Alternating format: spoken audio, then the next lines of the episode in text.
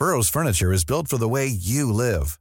From ensuring easy assembly and disassembly to honoring highly requested new colors for their award-winning seating, they always have their customers in mind. Their modular seating is made out of durable materials to last and grow with you.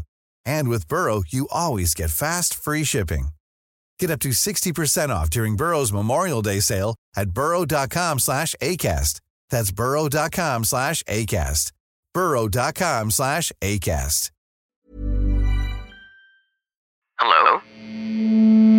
Hello? Podcast Network Asia. Network Asia.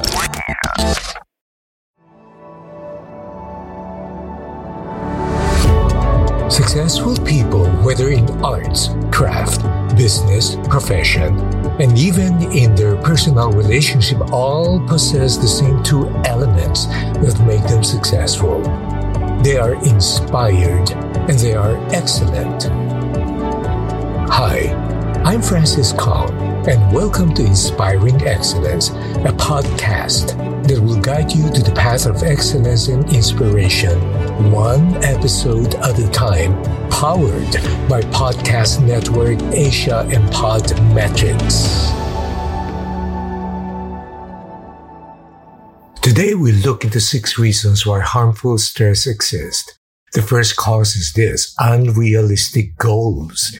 There are people in the workplace who are prone to set unrealistic goals. Impractical expectations can manufacture needless stress in every area of life. Consider the self-employed person who sets an unusually high quota for himself for the coming year. He thinks the goals would serve as a motivational factor, and perhaps in a way it would, but they can also become counterproductive if they produce stress alongside with revenue.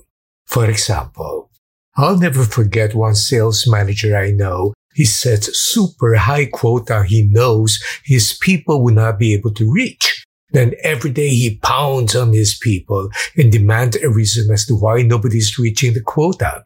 His line of thinking is that every person's performance is always a little short below what is required. So by raising the goals higher, they might be forced to produce more.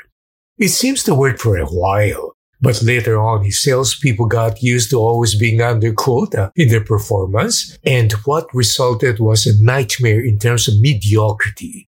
What was intended to be productive became the very reason for destroying their objective.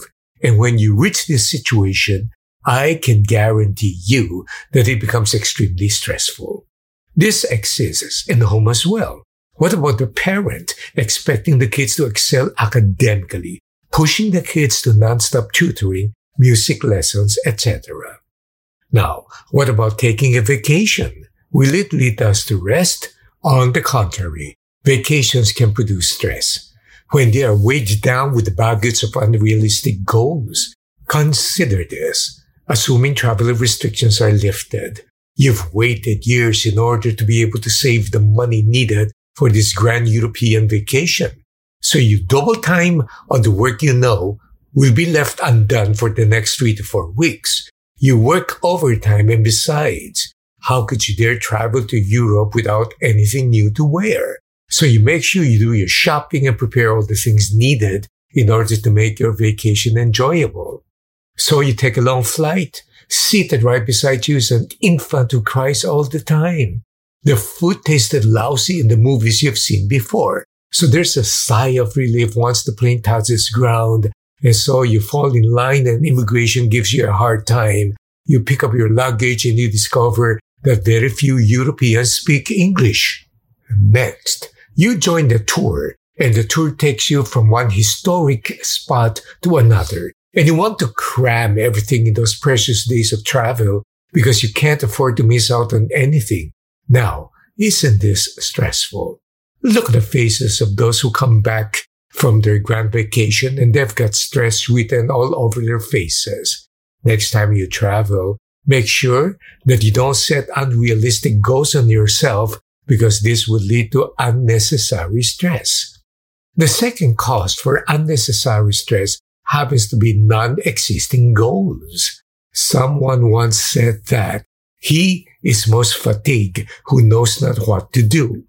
We tend to stereotype goal oriented people as constantly upright, while the unambitious, live for today person is carefree. But in fact, the opposite is often true. Those who have never developed life purpose, along with the resulting objectives and goals to achieve that purpose, are more prone to stress than those who have clearly defined goals. Why? Because a lack of purpose in life causes a person to be a victim rather than a shaper of circumstances. Allow me to give you a practical illustration. You're driving your car and you have an appointment to make. This would be the first time for you to go to that place. And so you look at your Waze and it does not work. You realize you're lost. Now, that feeling you have in your guts is defined as stress. And then there's this great surge of relief when you regain your bearings. A clearly defined life purpose is a compass that gives you direction in times of great uncertainty.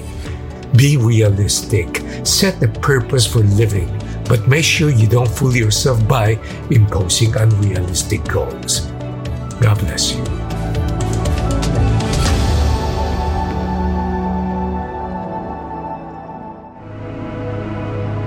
The views and opinions expressed by the podcast creators, hosts, and guests do not necessarily reflect the official policy and position of Podcast Network Asia, the hosts of the program, or other programs of the network. Any content provided by the people on the podcast are of their own opinion and are not intended to malign any religion, ethnic group, club, organization, company, individual, or anyone or anything.